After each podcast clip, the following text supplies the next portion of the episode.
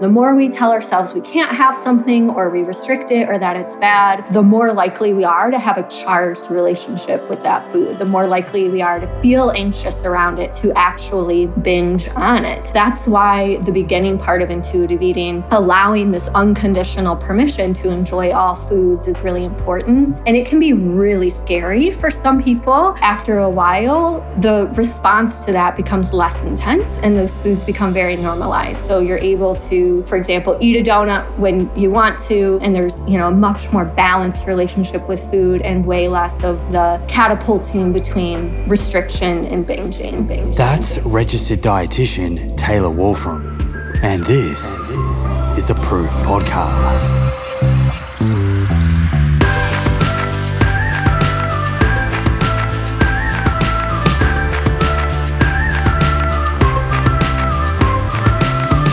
Hello, my friends. We meet again.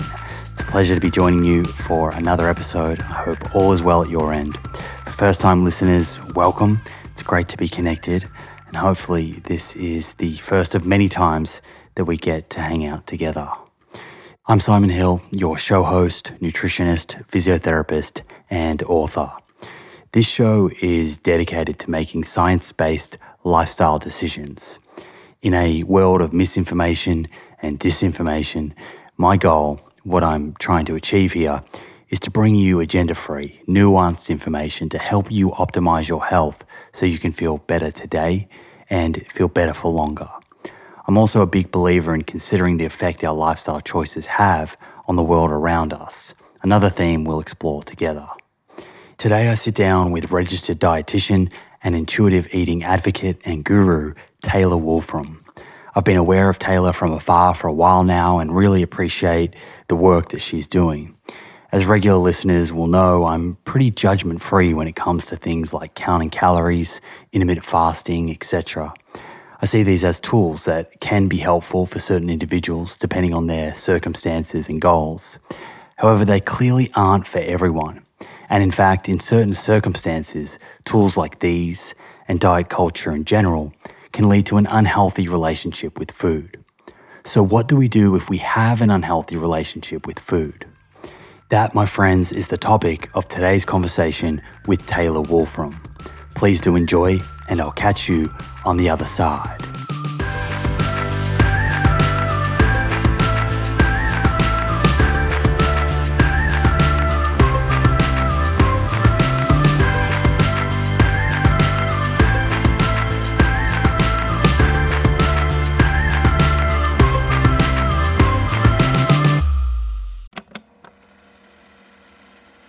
One of the best ways to track our health is to regularly get blood work done so we can take a peek under the hood and get a feel for the state of our cardiometabolic and hormonal health.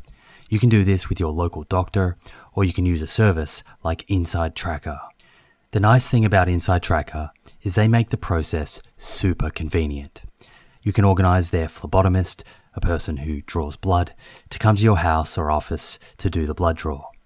A few days later, your results show up in the Inside Tracker app, and they provide lifestyle recommendations based on whether a particular test is suboptimal, normal, or optimal. I've checked Inside Tracker's lifestyle recommendations, specifically the exercise and nutrition ones, and I can confidently say they are evidence based and in line with the information shared in both my book and on this show. They even added ApoB to their ultimate plan, based on recommendation from myself and others. It's also nice to have all of your lab results readily accessible in one mobile app, making it easy to pull up past results and see trends and patterns over time. Get 20% off the entire Inside Tracker store. To get started, go to insidetracker.com forward slash Simon for this exclusive offer. That's insidetracker.com forward slash Simon.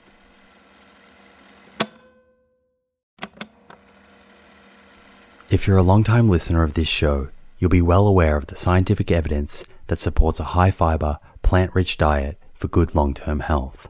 And while I certainly believe in a food first approach, there is a role for supplements to help optimize the intake of specific nutrients and address any nutritional gaps. Enter Emil. Emil is a plant based wellness company with a series of products to help you optimize your plant based diet. Two of my favorite products being the Essential 8 multivitamin and the Optimal Omega Plus. The Essential 8 contains 8 key nutrients that plant based eaters often fall short in.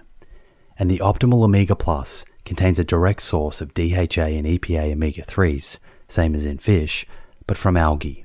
In fact, taking Optimal Omega Plus daily, which contains 750 milligrams of EPA and DHA, is equivalent to eating two to three pieces of fatty fish per week, in line with the nutrition recommendations globally. To get your Essential 8 and Optimal Omega Plus, head to theproof.com forward slash friends and follow the link which will get you an extra 10% off your first order. That's theproof.com forward slash friends. Hi, Taylor. Thank you so much for joining me. Hi, Simon. Thanks for asking me to be here. I'm really excited for our conversation. Yes, me too. I'm really looking forward to to learning more about you and your approach to nutrition and dietetics, veganism, and, and how you think about that within your own life and, and your practice with clients, uh, diet culture and the implications of this, and and really how we can reframe or possibly reframe some of our thoughts to build a healthier relationship with food. I think this is a very, very important topic. It probably makes sense here to start with your personal journey, and then we can expand into some of these topics from there. Why nutrition as a as a career, and and why veganism? I know that you've been vegan for over thirteen years now. Walk me through that path. Yeah, definitely let's see what even came first? It's so tough because they kind of happened at a similar time for me but they weren't super related which i know doesn't doesn't make a lot of sense. I guess i'll start with the nutrition part first so I'd always kind of been a little science nerd growing up and in school and you know just loved science. And I remember my first anatomy class in high school. I loved that and um, wanted to become a, a medical doctor actually and started out my you know university studies as a pre-med student. But a couple years into that and you know working with some doctors and just learning more about the actual field I became less interested in it and didn't really think it was for me, both in terms of the practice of medicine and and just kind of the philosophy of it and how little time you actually get with patients um, and the lack of focus on lifestyle but then also just the lifestyle that physicians have. I, I know I wanted to have you know more work life balance than traditionally most most doctors have um, and so that's when I started thinking about, you know, moving to something else in healthcare. And I had taken some nutrition classes and always been interested in it, um, but had never really considered it a career option. So I just started to talk to some different mentors and professors and um, decided to to make the switch and kind of never looked back. So that's how it was for me in terms of just wanting to work in healthcare, but having more of that personal time with the clients and really getting to know them and work on lifestyle and behavior, not just looking at diseases and medication and that kind of thing. And where did sort of veganism enter your life? Talk me through that. Yeah, so it entered my life around the same time. I was an undergrad student in university, um, but i am born and raised here in, in the Midwestern United States, um, which is very meat and dairy, corn fed, kind of, you know, traditional American diet. I didn't know any even vegetarians growing up. So for me, when I got to university and had more autonomy over food, you know, eating in dining halls, I just started realizing I didn't love eating meat very much and I and I didn't have to. There were actually a lot of options at, at my dining hall and that was great. So I got curious about what that meant. like, does that mean I'm a vegetarian now? What does that even mean? Um, so I started looking into it, and that's where I just started learning about animal agriculture and and just other ways that animals are used and abused, and thought, you know, wow, I, I never really considered it in this way. Like, yes, I knew that I was eating animals, but like so many people, I had that cognitive dissonance. Um, so for me, as soon as I kind of you know the light bulb went off so to speak it it, it felt like it was all you know kind of downhill from there I got connected with an animal rights group at my university, learned more about veganism, the egg and dairy industry, you know, vivisection, lots more ways that animals are harmed. And I really thought, you know, this is important and this matters to me. And so, yeah, I just got more involved with activism, both at, at my university and then also in the city that I, I was in at the time, and, and slowly kind of shifted over the course of a few months. Um, you know, not just my food and eating pattern to being vegan, but you know, other sort of lifestyle things as as well. So for me, the vegan part was really about animal rights and ethics, not so much of, you know, a tool for nutrition and health. This is 13 odd years ago. Uh, a lot has changed in the world. I think, you know, there is a, a much stronger view over the years that a diet that is animal free can be done in a way that is very nourishing and, and very healthy for someone. I wonder, you know, 13 odd years ago, you're going through university, you've, you've started to think about the ethical side of your food choices. Uh, how did you go about seeking out information? What were your resources to to lean on at that time to to help you kind of understand? Well, if I'm going to remove those foods, what will I uh, eat instead? Mm-hmm. Yeah, great question. It is so different um, nowadays. Just the accessibility, not only of information, but of the foods themselves, has really exploded, which is great. Oh my gosh, vegan cheese 13 years ago was oh. not. good or plentiful.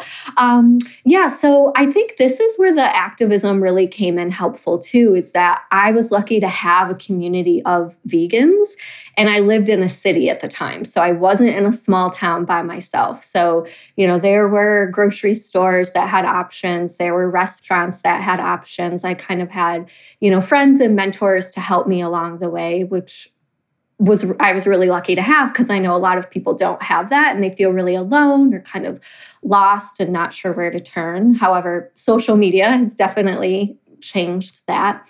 Um, but you know, even though I kind of got into veganism for for the animals, um, you know, I certainly have my fair share of time, you know, kind of sifting through the different kind of plant based. Uh, diet ideas if if you will say. Um, you know the different doctors who are promoting different kinds of plant-based diets.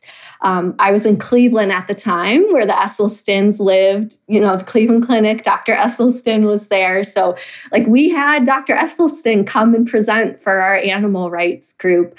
So you know those sorts of resources were available at the time dr mcdougall that sort of stuff. So you know, I was aware of and kind of consuming that information as well. Okay, so I, think that some of that is going to kind of tie into our further discussion around diet culture and restriction. And I'll be interested to get your opinion on uh, some of the kind of views within the plant based community in areas where you think we could do better or uh, at least uh, improve our messaging and, and sort of approach why don't we we go through your approach? What is your philosophy and approach to nutrition today as a registered dietitian? What are the the sort of key things that you try to focus on to help your patients achieve the the best outcomes? How would you kind of describe that approach? Great question. Um, there are definitely a few kind of key strategies i guess you could say that i focus on and Number one would would be abundance, right? Having an abundance of variety of kinds of foods, which on the flip side would would be restrictions. So, you know, moving away from any sort of restrictions or, or, limitations with food. And also consistency. That's a big problem a lot of people have just because you know, capitalism, we're working all the time, we're busy, we're disconnected from our bodies. And a lot of people have very chaotic eating patterns where they're not eating consistently throughout the day. So, for a lot of people, that's where we'll start with just eating regularly and eating enough and eating a variety, eating balanced. And those can sound like very boring, basic strategies, but a lot of people struggle there. And we can't you know, get into the nitty gritty stuff until we have a really solid foundation first. And so I guess your approach, would you say that it, differs to a typical approach within nutrition and dietetics? Or is this something that you learned at university and that you feel, you know, most dietitians are kind of approaching in the same manner? Yeah. So, you know, I'd definitely say that I have, um, you know, created my approach and kind of massaged it over the years, taking from different philosophies and modalities like intuitive eating, which I know we'll, we'll talk about, and like health at every size and those sorts of things. But, you know, marrying that with medical nutrition therapy and vegan nutrition and also just what I know works for people based on my clinical experience. And I think that's so important to remember too is that our clients bring so much information and a wealth of knowledge to us and can help us practice better too. We often hear people talking about developing a healthy relationship with food, whether it's a, a, clinician talking about helping people achieve that or someone who's expressing, you know, themselves saying that they wish they had a healthy relationship with food and that that's what they're sort of aspiring to. What does a healthy relationship with food mean? What does that actually look like? Yeah. Oh gosh. You're asking such wonderful questions. I, I love it. um, to me, I think it, and obviously this differs for everyone, right? This is going to be very individualized. Um, and I love asking this question to people, right? Like if a client were to come to me and say, I want to have a healthier relationship with food, I would ask them, what do you mean by that? Um, but for me, in general, I would say, you know, being able to live your life without feeling obsessed and stressed about food.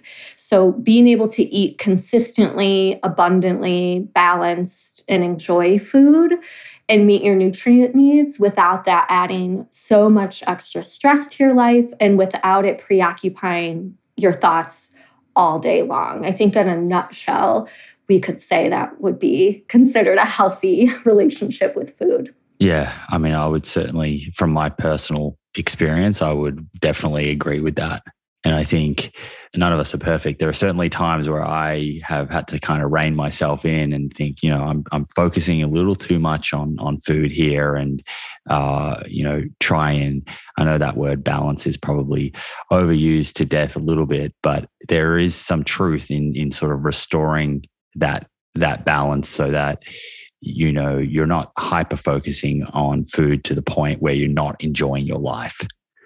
I've got uh, a few questions here about disordered eating that i'd like to kind of navigate through before we talk about uh, your kind of approach uh, and how you help people uh, think about intuitive eating as a as a kind of solution. How prevalent is disordered eating today Oh gosh. Um, so disordered eating is a little bit more difficult to define than an eating disorder because eating disorders have very well defined diagnostic criteria. Um, and even that is imperfect and there, you know, it puts people in boxes and sometimes people don't fit perfectly in those in those boxes. But I would say the majority of people, at least in America, are walking around with some level of disordered eating because of the world that we live in and and just how we're taught to think about food to behave with food. In terms of specific statistics um, i know the national eating disorder association has those for different eating disorder diagnoses in terms of anorexia nervosa, binge eating disorder, bulimia nervosa, etc. Um, but because disordered eating isn't a defined diagnosis, we don't have hard and fast numbers. But there are certain maybe behaviors that we could um, say are indicative of disordered eating and certain um, you know thought patterns right? It's not just the behaviors but like we were talking about in terms of feeling obsessive about food or feeling highly anxious about food. Mm-hmm. and within our populations who are the, the sort of most vulnerable most at risk uh, people who are you know more likely to adopt some of these kind of disordered eating habits that's a really important topic because I think a lot of people have a stereotype uh, in their head of who struggles with food issues, it being like a young, thin, white cisgender heterosexual woman typically. Um, people usually envision someone who's extremely thin right? Um, and that's that's not always the case. At least for diagnosable eating disorders we know that one in three people with an eating disorder identifies as male. So that squashes you know kind of that gender myth right there. Um, but also the, there's definitely this body size stereotype of who struggles with disordered eating or who struggles with certain kinds of disordered eating. Um, and people of all body sizes can. Like people in larger bodies can have anorexia and struggle with restrictive eating disorders. Also, folks in the LGBTQ community, specifically transgender people and gender um, nonconforming and non binary folks, are at much higher risk for disordered eating and a lot of that has to do with body image and maybe you know gender dysphoria um, but we also we know that there is a genetic component there is definitely a, a, link within families. So, family history is, is definitely a strong indicator for disordered eating um, and eating disorders. Also, mental health, things like anxiety, OCD may commonly occur with disordered eating or eating disorders, kind of being like a type A personality, being a little bit of a perfectionist can also be linked. Um, of course, having any sort of body image issue absolutely is linked to disordered eating. And then we just see, you know, the culture at large with the value on thinness and you know standard beauty ideals and you know kids may be teased for their bodies all of these things can kind of come together and interact in the perfect storm to create a disordered relationship with food for somebody yeah that's kind of what i want to dig into here is I know that you talk a bit about diet culture and and this you know essentially it's a bit of an umbrella term for a number of different things that kind of exist within our society that can act as a, a trigger i guess so to speak uh, for disordered eating and and body image issues is is diet culture one of the major reasons why you think many people do have a poor relationship with food today? Yeah, yeah, absolutely, for sure. When we're looking at those societal factors, you know, if we were kind of to break down these factors into big categories, we would see like biological risk factors, right? Like the genetic component or the familial history. We'd have psychological components like different mental illnesses. And then we have the societal components. And absolutely, the diet culture and weight stigma is, is a huge part of that. So, within this kind of umbrella term of diet culture, uh, or perhaps you can define it. It's a, it's a phrase that's used uh, quite a bit. If someone hasn't come across diet culture, what does it kind of mean? I know that you uh, expand on this uh, on your website and and uh, in various other places. And you talk about good foods and bad foods and counting calories and all of that perhaps you could kind of just wrap up what diet culture actually means. Yeah. You know, this is inspiring me to to come up with a really succinct definition because it is difficult like you said it's really the culmination of so so many different issues or systems kind of interacting and, and coming together but underneath a lot of it is the sense of anti-fatness right and the value of, of thinness and pursuing that through dietary restriction is usually what it looks like.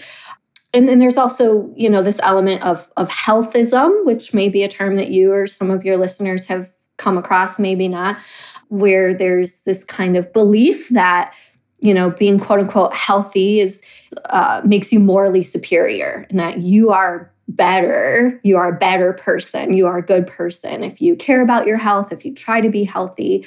Um, but it also comes along with this belief that health is accessible to everyone and that we can fully control our health.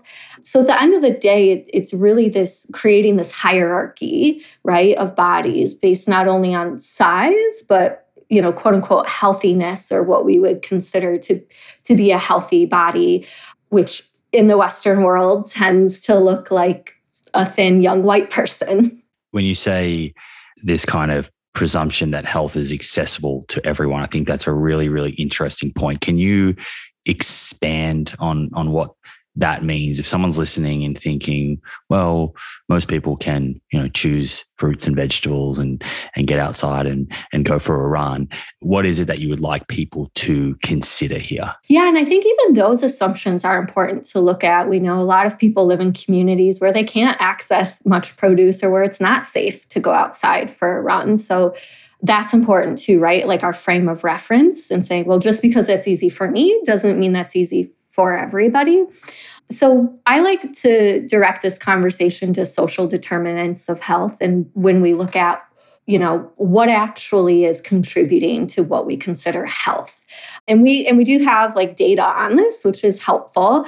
And we see that those individual behaviors, like you mentioned, like eating, how we move, alcohol, smoking, sexual activity, like those sorts of individual lifestyle behaviors, which so many of us assume or equate with like just do this and you'll be healthy only accounts for like 30% of what impacts health. And this is at least here in, in the us the rest is really made up of environmental factors socioeconomic factors you know where you're living what the environment is like. Do you even have access to healthcare that is non-stigmatizing and high quality? A lot of these things that regardless of you know what you do or the food that you eat these other things are going to have a, a, much more significant impact. And regardless of that i think also recognizing that you know folks do have certain diseases chronic diseases acute illnesses and just because someone does have a health condition or not or maybe struggling in any certain way doesn't make them any you know, less good of a person. It doesn't make them less valuable, whether or not we think that they caused it or they could potentially be doing something about it. If you've tuned in to the many episodes I've done focusing on cardiovascular disease, the leading cause of death globally, you'll be well aware that ApoB is a better biomarker for measuring our risk of having a heart attack or stroke than LDL cholesterol.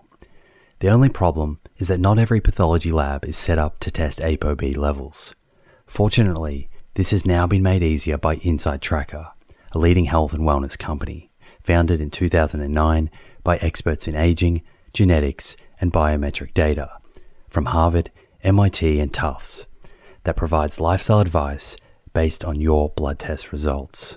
With the new addition of ApoB, Inside Tracker's ultimate plan now analyzes 44 biomarkers, including metabolic health markers like HbA1c, triglycerides, and blood glucose, important nutrients like vitamin D and iron, as well as hormones like cortisol, sex hormone binding globulin, free testosterone, and total testosterone, before giving you science backed lifestyle advice to optimize your health and longevity.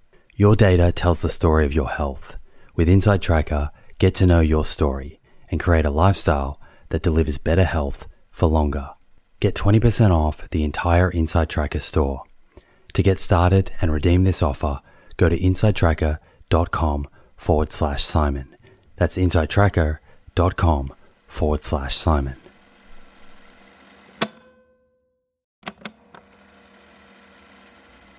Hey, friends. The scientific evidence on lifestyle habits that lead to longevity is clear. Now it's time to put this knowledge into action. I'm excited to announce the Living Proof Longevity Challenge, a 12 week program to build evidence based lifestyle habits to optimize longevity. My team and I have transformed over hundreds of hours of conversations with experts on aging, nutrition, and exercise into a life changing 12 week program that will challenge you to develop habits that lead to a longer, better life. This is a unique opportunity to gather health data about yourself that has the potential to change your life for the better. You'll start by testing 10 longevity biomarkers that tell the truth about where your longevity stands right now, today. Following that, you'll get a personalized longevity score to guide your 12 weeks of habit building that will boost your score and improve your biomarkers for the better. After the challenge, you'll retest your 10 biomarkers and see the proof of how powerful these science backed habits really are. Head over to theproof.com forward slash living proof to download your zero cost copy of the Living Proof Longevity Challenge today. That's theproof.com forward slash living proof. Look forward to joining you on this journey. I'm curious through your career, did a, a, kind of light bulb go off? Did you listen to one lecture? Was it through just, you know, trying to help your patients and, and seeing patterns? You know, where where did your more considered approach, which is what I would describe this as, it's it's a it's a very considered, sophisticated approach to thinking about someone that's sitting in front of you and all of the various factors that are contributing to how they present on that day and also what they can and cannot do when they leave your clinic, you know, what's within their control and what's not. Where did that come from, you know, over the last sort of 13 years? Is there is there anything specific that you would go back and point to? Yeah, good question. Um, the answer is no. It has definitely evolved. And I'd say more so for me, absolutely, over the last, gosh, I don't know, maybe um, five to, to 10 years for sure of, you know, spending a lot more time in, in just more social justice groups looking at health rather than just you know the traditional dietetic space and and learning from uh, a wider variety of, of people because again even in the di- dietetic space it's super homogenous. It is mostly thin white women. And so if that's all we're learning from that's all we're going to know. But i would say that it's so it's been a mixture of you know learning from more diverse people in terms of you know trainings and lectures and and supervision and things like that but also Absolutely, clinical experience. And I think a lot of people come to more of these inclusive approaches that way when they realize, okay, the way I was taught, or kind of the classic weight centric model, it's not working for a lot of my clients and i i don't feel good doing it and maybe i don't even feel like that ethical of a provider or even that effective of a provider if I'm just kind of doing this very narrow focused work that doesn't necessarily seem to be translating for my patients and clients long term. When patients are, presenting to you and they have you know found themselves kind of wrapped up in this diet culture and it's clearly affecting them you sort of spoken to the prevalence of disordered eating and who it's affecting. But I'm I'm interested to hear from you how they're presenting. How is this actually affecting them in their daily life, their quality of life? What do you actually see? So for a lot of people, um, it's it's things that we've talked about before, like chaotic eating schedules, right? Maybe um, not eating all day and then binging at night is a very uh, common presentation. This sense of high anxiety, overwhelm of I don't know how to eat. I've read everything out there. I'm so confused. I've tried all these diets. My weight has gone up and down. My health has gone up and down. Nothing seems to work, and it's this overwhelming sense of disconnection with their body, but also distrust. Like, I need someone to just tell me what to do because I don't know what to do, and nothing out there has has helped me. And so, a lot of people present in in a very kind of helpless and stuck way. Um, anxiety is extremely common. I'd say almost every single one of my clients has some level of anxiety going on. So, where does I guess when you are working with these folks where does intuitive eating come in as a, a kind of tool within your toolbox? Is this uh, one of the sort of major solutions that you see to sort of quote unquote fighting uh, diet culture? Sure. Yeah, it, it can definitely be. It's not the end all be all, and I, and I think um, you know incorporating it with a with other approaches is really helpful. But it depends on where the person is at and kind of what they're struggling with. I find a lot of people need almost like a nutrition rehab period where we focus on that foundation of consistency and adequacy um, because you're not going to be able to connect appropriately with your body's hunger and fullness cues, for example, if you haven't been nourishing yourself adequately there's you know you can't just jump into intuitive eating and be like oh just listen to your body. It's like there's a lot of kind of foundational work that needs to happen first. This is going to be different for someone who actually has a diagnosed eating disorder. You know they're going to need obviously a bit more structure and and guidance. Um, but i kind of describe you know for a lot of people you know, intuitive eating is is on the horizon, but we kind of need to um, have the training wheels on for a little bit, so to speak. If someone is hearing intuitive eating perhaps for the first time, or maybe they've heard it before, but seen it defined differently or taken out of context, which is certainly something that I've come across and noticed, is a very inconsistency around how people are talking about intuitive eating. So, my question to you is Is intuitive eating is it something that's been formalized? Is there a set kind of approach and philosophy? Has it been researched, or is it more of a vague kind of term that people are just throwing out there? Yeah, this is so important. Um, so, yes, it is a, a legit framework. Um, it was developed almost 30 years ago now in 1995 uh, by two registered dietitians, which is awesome here in the United States, Evelyn Tribole and Elise Resch.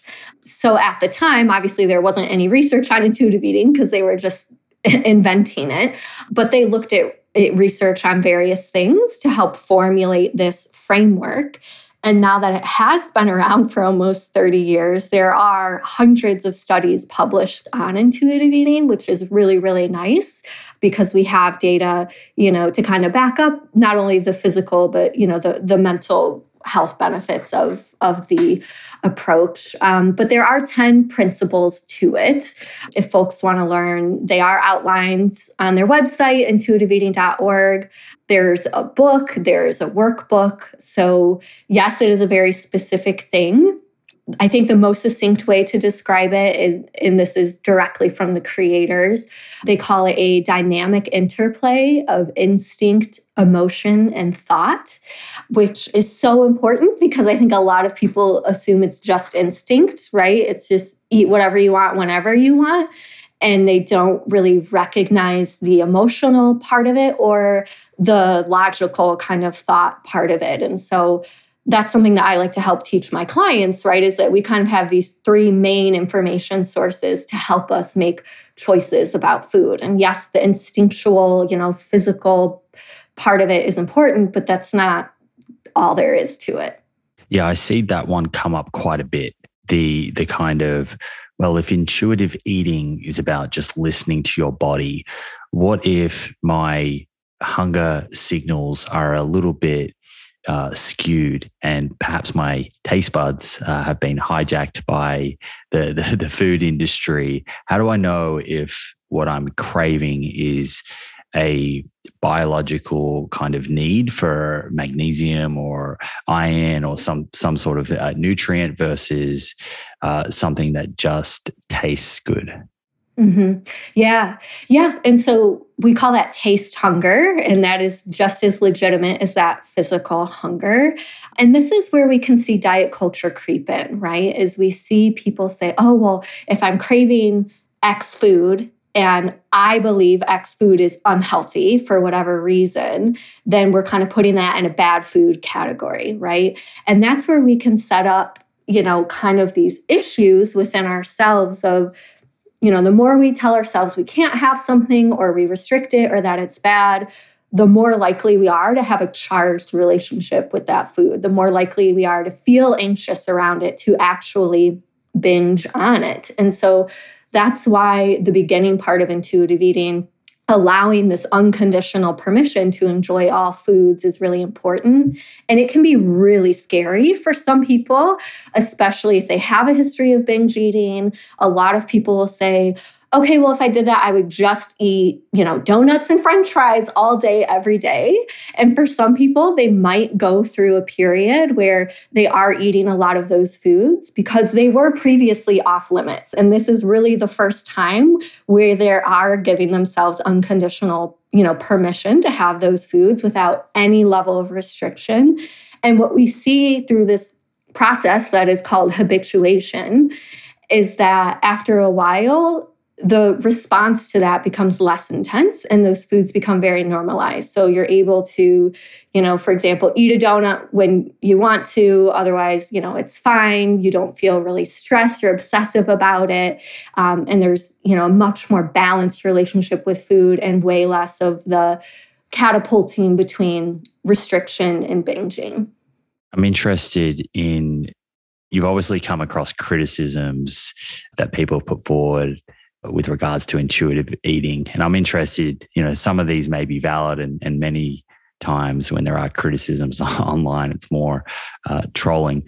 But are there any kind of valid things that you've heard someone say with regards to intuitive eating? I'm kind of thinking out loud here, but I can imagine someone maybe they're more classically trained is thinking this sounds like a little bit like everything in moderation and does that work in a food environment where there are a lot of uh, what nutrition scientists would describe as hyperpalatable foods that food scientists have really engineered in a way that makes them easy to overconsume?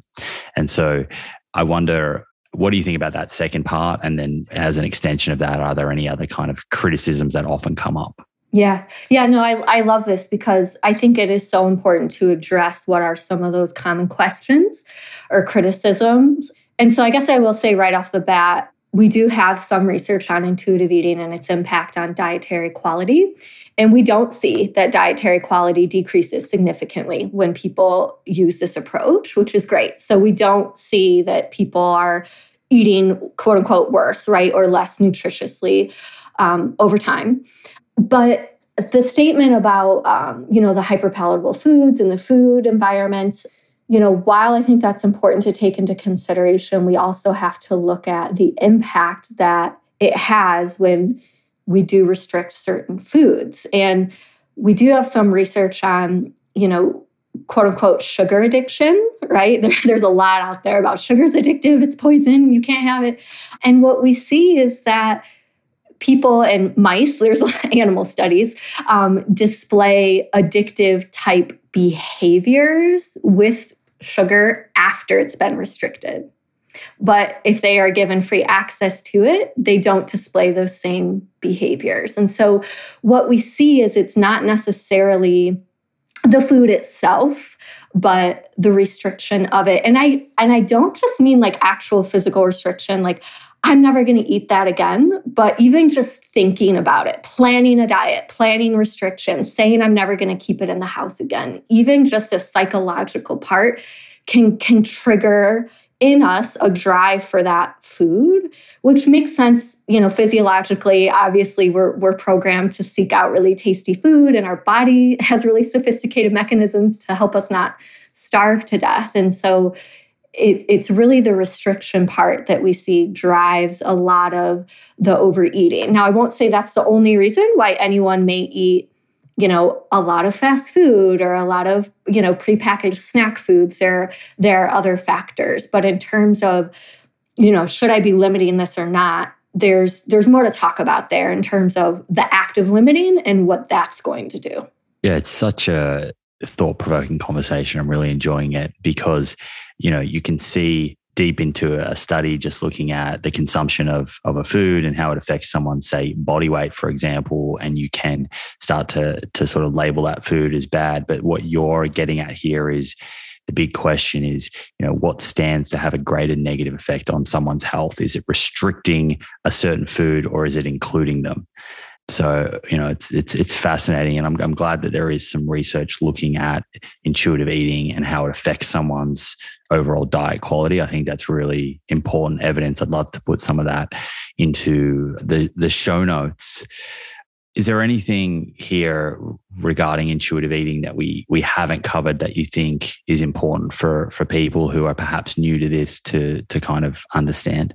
Yeah, you know, I'd say it's it's definitely a process, and like I said, it can be really scary at first, um, and it it takes time, and it's there's not like a defined amount of time, like oh, just follow these ten principles for three months, and you know you'll heal your relationship with food. There, you know, no one can make a promise like that to you. But I'd say if, if you are interested, you know, to definitely read the book, work through the workbook. But if if you're really struggling or aren't sure how to apply these principles or just really terrified to dive in, to actually work, you know, with a registered dietitian who is skilled in this area because they can really help you on an individual level work through some of this stuff in a way that works for you and at a pace that feels safe for you. And do you feel like this approach? Does it does it work for everyone or is there someone out there is there a type of person out there someone may be listening and thinking you know what? I count calories. I think about certain foods that i don't like to eat a lot of and i feel like i have a really healthy relationship with food and i feel like i'm i'm really happy and things are going well. How do you kind of do you have any views on that? Yeah, I think, you know, the principles of intuitive eating absolutely can be applied by everyone. Now, that doesn't mean it's going to look the same for everyone or that they're going to be fully accessible to everyone. There's so many factors, right, that are are going to impact that.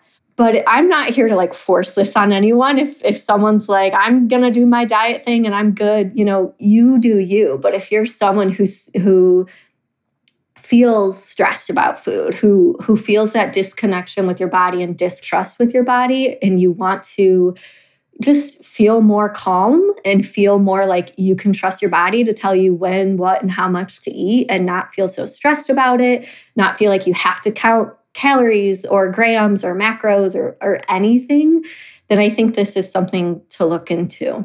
And even if you, I think there could be someone else listening who has uh, adopted some of those kind of diet culture habits who perhaps thinks that they're they're happy but really if they stop and do a bit of an audit and think about it and get you know beneath the surface they may find that there is a bit of stress and a bit of anxiety there attached to some of these things. So uh, I'm, I'm really glad that you were able to share this because I think it is a super powerful tool that certain people can lean into to improve their relationship with food and and ultimately just improve their quality of life, which is what you know we all we all want for everyone.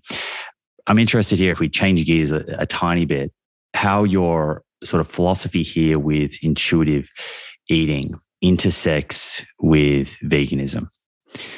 And before we kind of unpack this section, perhaps we take a, a tiny step back. As a registered dietitian yourself, how do you kind of operate when it comes to giving advice to your patients, the people you see, uh, with regards to health versus kind of the ethical nature of their their food choices? Yeah, so I see all kinds of clients. I don't just work with vegans. I'd say probably just half of my caseload are, are vegan. So I'm not trying to convince anyone to go vegan. Um, I have, you know, that specialty of knowledge and can help folks with that, but I'm not exclusive to that. And for non-vegan clients, I I would never pressure them to go vegan for whatever reason if they mention they're interested to me, I'm going to ask them, you know, why is that? Um, you know, what are your motivations, intentions? What are your expectations for if you do start, you know, shifting your lifestyle that way? Um, does that answer your question? Yeah, perfect. And your approach to the way that you're seeing all of your patients is based around this idea of abundance versus restriction. And I understand where you're coming from, but I do think some might be thinking about this idea of of ditching diet culture, embracing intuitive eating, and are thinking, hmm, well, isn't that at odds with being vegan?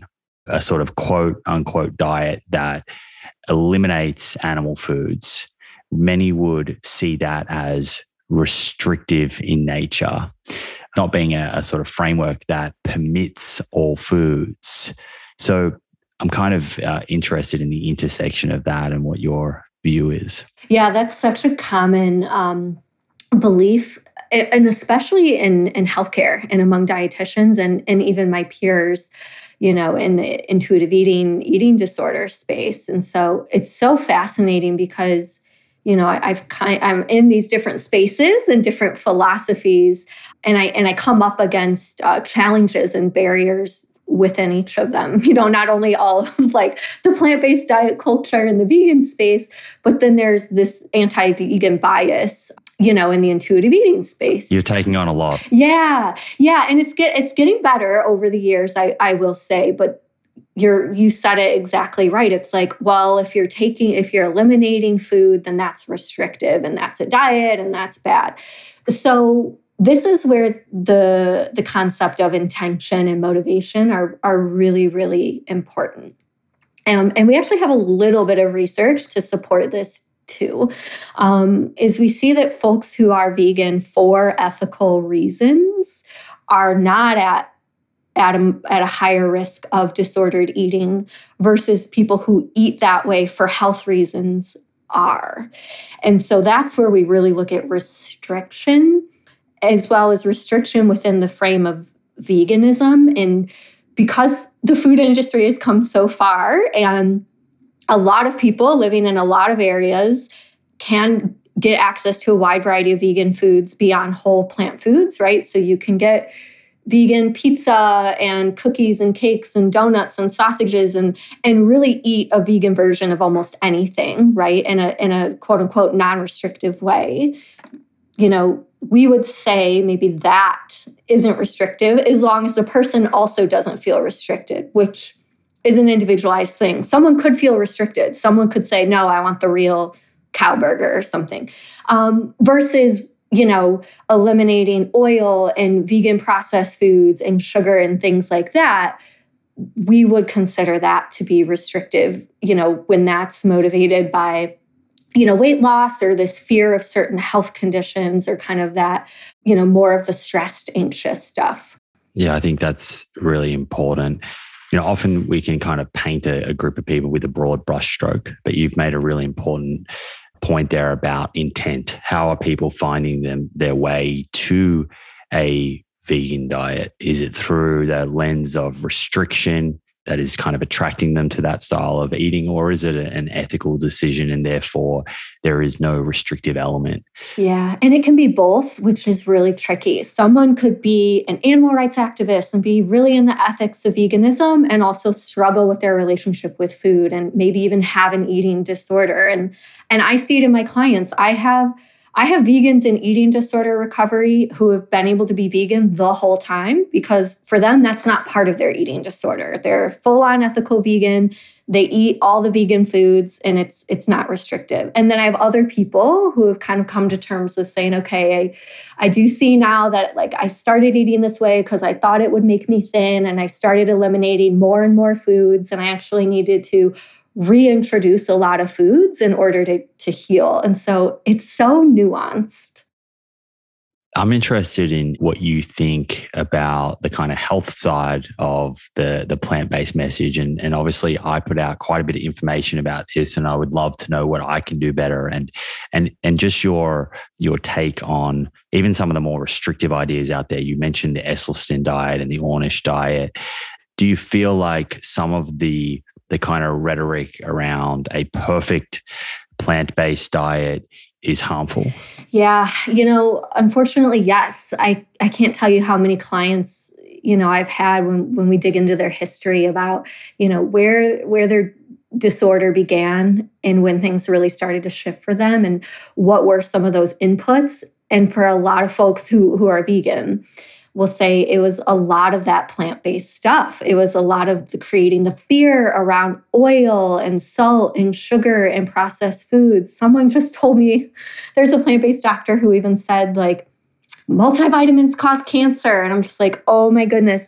There's so many of these, you know, pieces of misinformation that get planted into people's brains and then they just grow and they stress them out. And so you know, it's not to say everyone who eats that way or everyone who hears those messages is going to end up, you know, with an eating disorder or with a disordered relationship with food. But I do see that a lot of the time. Yeah, well, I'm glad to say I'm I'm not on the no oil or the low fat kind of campaign, and I do believe consistency is much more important than than any single food or, or meal. But I still have learned quite a bit so far from this conversation, and and am always open to ways that I can improve my my message to to help people with navigating this space, which is you know super super confusing. I've got uh, another question here around um, vegan diets. Do you see a vegan diet as something for everyone, or is it a potential trigger for someone who has a history of disordered eating and, and sort of you know, if someone's in that cycle of disordered eating, is a vegan diet something that they should be considering, or where do you want them to be pointing their attention to? You know, it really depends on the person and it can go either way. And I've heard really powerful stories, you know, in, in either direction of some people saying, like, you know, no matter how many times I try, even though I'm like fully recovered, just switching to certain vegan alternatives for whatever reason mm-hmm. just triggers my eating disorder. And so I know that for my well-being that I, you know, just cannot eat fully vegan. And some people that brings a lot of shame and guilt, especially if they are in it for the animals. And when that comes up, you know, I like to talk about the non food ways that people can make a difference for animals and also talking about the definition of veganism and that phrase in there as far as is possible and practicable. And if eating, you know, 100% or fully vegan is is really damaging your mental health, is that possible or practicable for you? You know, that's something for you to, to work out. But on the flip side, I've had people who say that going vegan was like the final step in their eating disorder recovery, which is so interesting to me and really powerful because you know, these folks will say that it, it helped them see food as something bigger than themselves. It helped them see food as a tool for social justice, not just as, you know, a way to control their bodies, and that it really helped them align with their values and it actually helped them, you know, eat a wider variety of foods and go out to eat more. And so it really depends on the person. I've used the the kind of phrase vegan diet a, a few times, and I'm I'm curious. I know that some people are not a big fan of of that kind of phraseology. I, I, guess is that something that you've thought about? Do you have a, a, view on on calling a diet that is free of animal products a vegan diet, or what language do you kind of like to use? You know, I think it can be confusing. So my personal thoughts coming as like someone, you know, in the animal rights space is that it can be confusing. But then also someone coming from the intuitive eating space is that you know the word diet which which i know we can talk about in a minute. Um, but i think you know and again i'm not trying to like be the vegan police or gatekeeper whatever but it can sometimes water down what veganism is if people just see it as a plant-based diet and don't understand that it's about so much more than food and it's not about individual health or just what you eat right? It's about what you wear and the products you use and the entertainment you experience and you know all of these other things. So we know that the term vegan itself is actually rooted in animal rights. There's a definition for that. And so if someone is just making changes to food and is really just like eating plant-based that's something different. And so, you know, folks will say, you know, just call that plant based or call it something else because, you know, we don't want to confuse people. We really want like the focus to be on the animals when we talk about veganism. Yeah, and then within the scientific literature, that gets a little more confusing because plant based is used for uh, the DASH diet and Mediterranean diets, and you know these are diets that are kind of plant forward.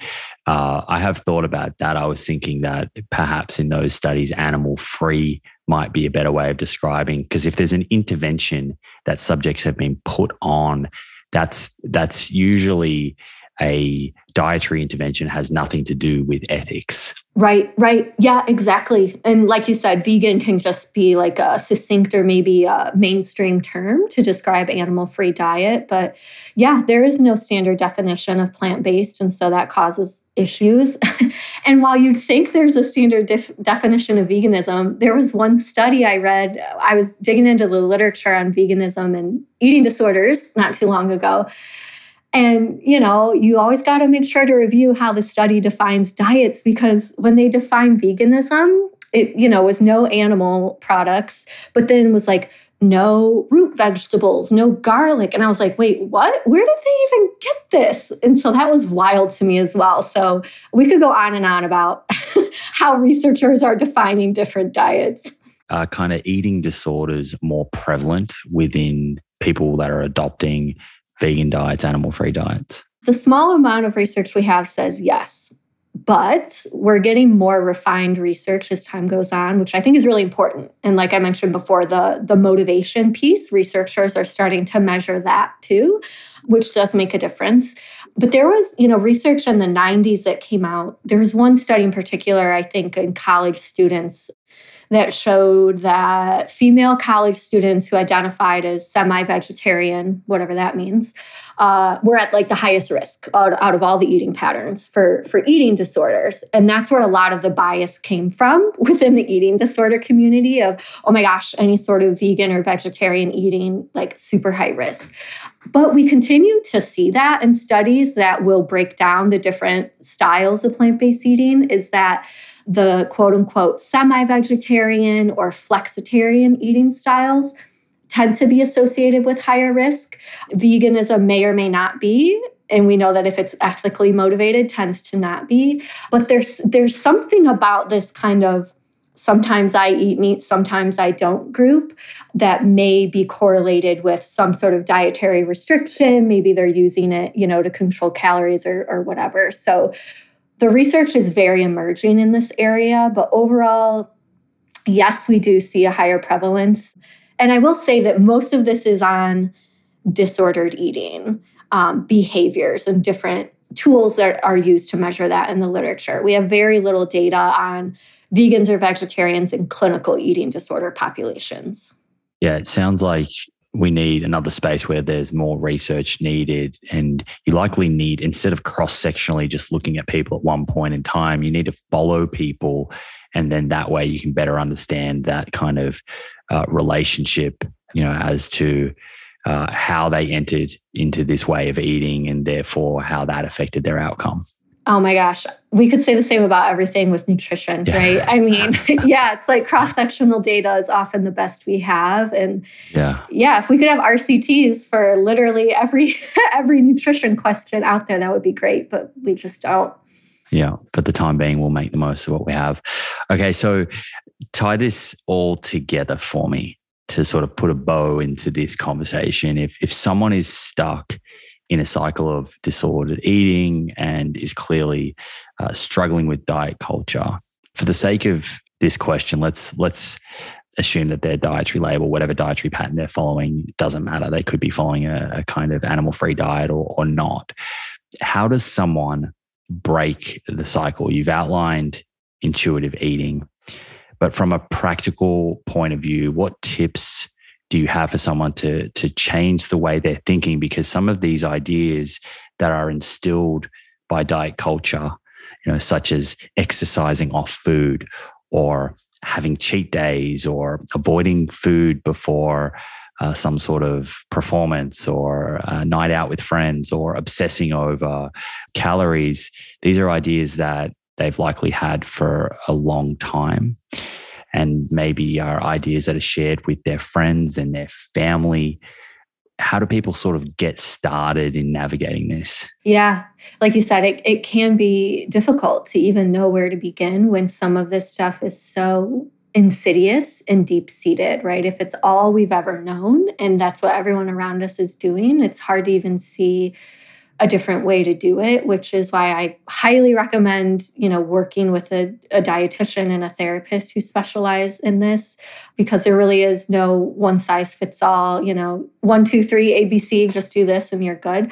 But if that's not accessible or, you know, you're you're waiting to work with someone, I would say first to kind of do an audit and, and look at how you're eating and, and what you're doing and how you may be controlling or restricting your food intake and starting to move a, a, away from that. And some of that is very concrete, right? It might be, you know, tracking calories or using an app to count macros or physically weighing or measuring food, physically weighing or measuring your body, which is something we haven't even talked about, um, but definitely intersects with a lot of reasons why people are controlling their food intake. And to move away from, you know, the the harmful behaviors and depending on what's going on with you like like i mentioned before is first getting into a consistent pattern of eating every few hours right? Trying to have at most meals protein grain or starch fruit or veg and a fat source you know eating variety eating abundance and not eliminating foods keeping them you know off limits. So, incorporating what I call fun foods or pleasure foods, um, which a lot of people might see as desserts, you know, or salty snack foods, things like that. So, really just creating that openness, but also that consistency. And that can seem really scary and chaotic in of itself. And like, well, how do I even do that? And that's where I recommend people work with someone because again, if you're coming from a place that is, you know, very disordered or is extremely rigid, you might need to step back from that very slowly. So it might look like not counting calories at dinner, right? Or not measuring your oatmeal in the morning. I guess one thing to really tie everything t- together, you know, in terms of the veganism part, but also, you know, the intuitive eating part for me is is the concept of body autonomy right? And and respecting bodies and letting bodies do you know what what they want to do. So you know a lot of vegans will apply that you know ethos to non-human animals but i think it's really important to look at how we can apply that to human animals as well and ourselves especially how we look at how we may try to control our body size Brilliant. And if folks uh, are kind of uh, listening and would like to connect with you to hear more from you on this topic, where's the, the best place or places for them to find you? You can find me on Instagram at Taylor Wolfram RD, and my website is taylorwolfram.com. Um, I'm not currently taking on new nutrition counseling clients right now, but I do have an online course. Um, it's called the Anti Diet Vegan Nutrition Online Course. And so it's not teaching you intuitive eating, but it's teaching you how to meet your nutrient needs as a vegan without, you know, any of the diet culture or restrictive stuff. Incredible. Well, I'll put a, uh, a link to that in the show notes as well, uh, along with some links to some of those studies that you were talking about before on, on intuitive eating, if anyone would like to check those out. Uh, thank you so much for, for making time to do this. It was uh, incredible. Uh, please do come back and, and chat with me in the future. Yeah, you're so welcome. Thank you, Simon. Simon. There we go. I hope you found that interesting, instructive, illuminating, and clarifying. Of course, if you did, please share with your friends and family on the socials. The more people that we can help together, the better. And while you're there, make sure that we're connected. You can find me on Twitter and Instagram at plant underscore proof. Quick one before I let you go. I am often asked what supplements I take probably one of the most common questions that I get actually. So I finally got around and created an in depth supplement guide, totally free, that you can download along with a bunch of other free guides at plantproof.com. Inside, it contains information about daily supplements for everyday wellness, along with performance supplements. The daily supplement that I personally take is a multi nutrient called Essential 8 by NutriKynd. This is a product I formulated for NutriKynd alongside their team that specifically contains the eight key nutrients that plant based eaters often fall a little short in omega 3s from algae, B12, vitamin D3 from mushroom, iodine from seaweed, calcium, zinc, selenium, and iron the right forms in the right doses to complement your plant rich diet. To find out more or subscribe to a monthly delivery, head to nutrikynd.com. That's N U T R I K Y N D.com and use the code PLANTPROOF for 15% off your purchase. So, in summary, grab a copy of the supplement guide at plantproof.com and if you are in the market for a daily multi nutrient to cover your bases, head to nutrikynd.com and use the code PLANTPROOF for 15% off. On that lovely note, it's time to bring this one to a close. Thank you so much for hanging out with me and for your ongoing interest in evidence based nutrition.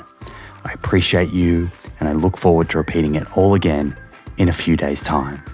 Until then, remember, more plants, my friends, more plants.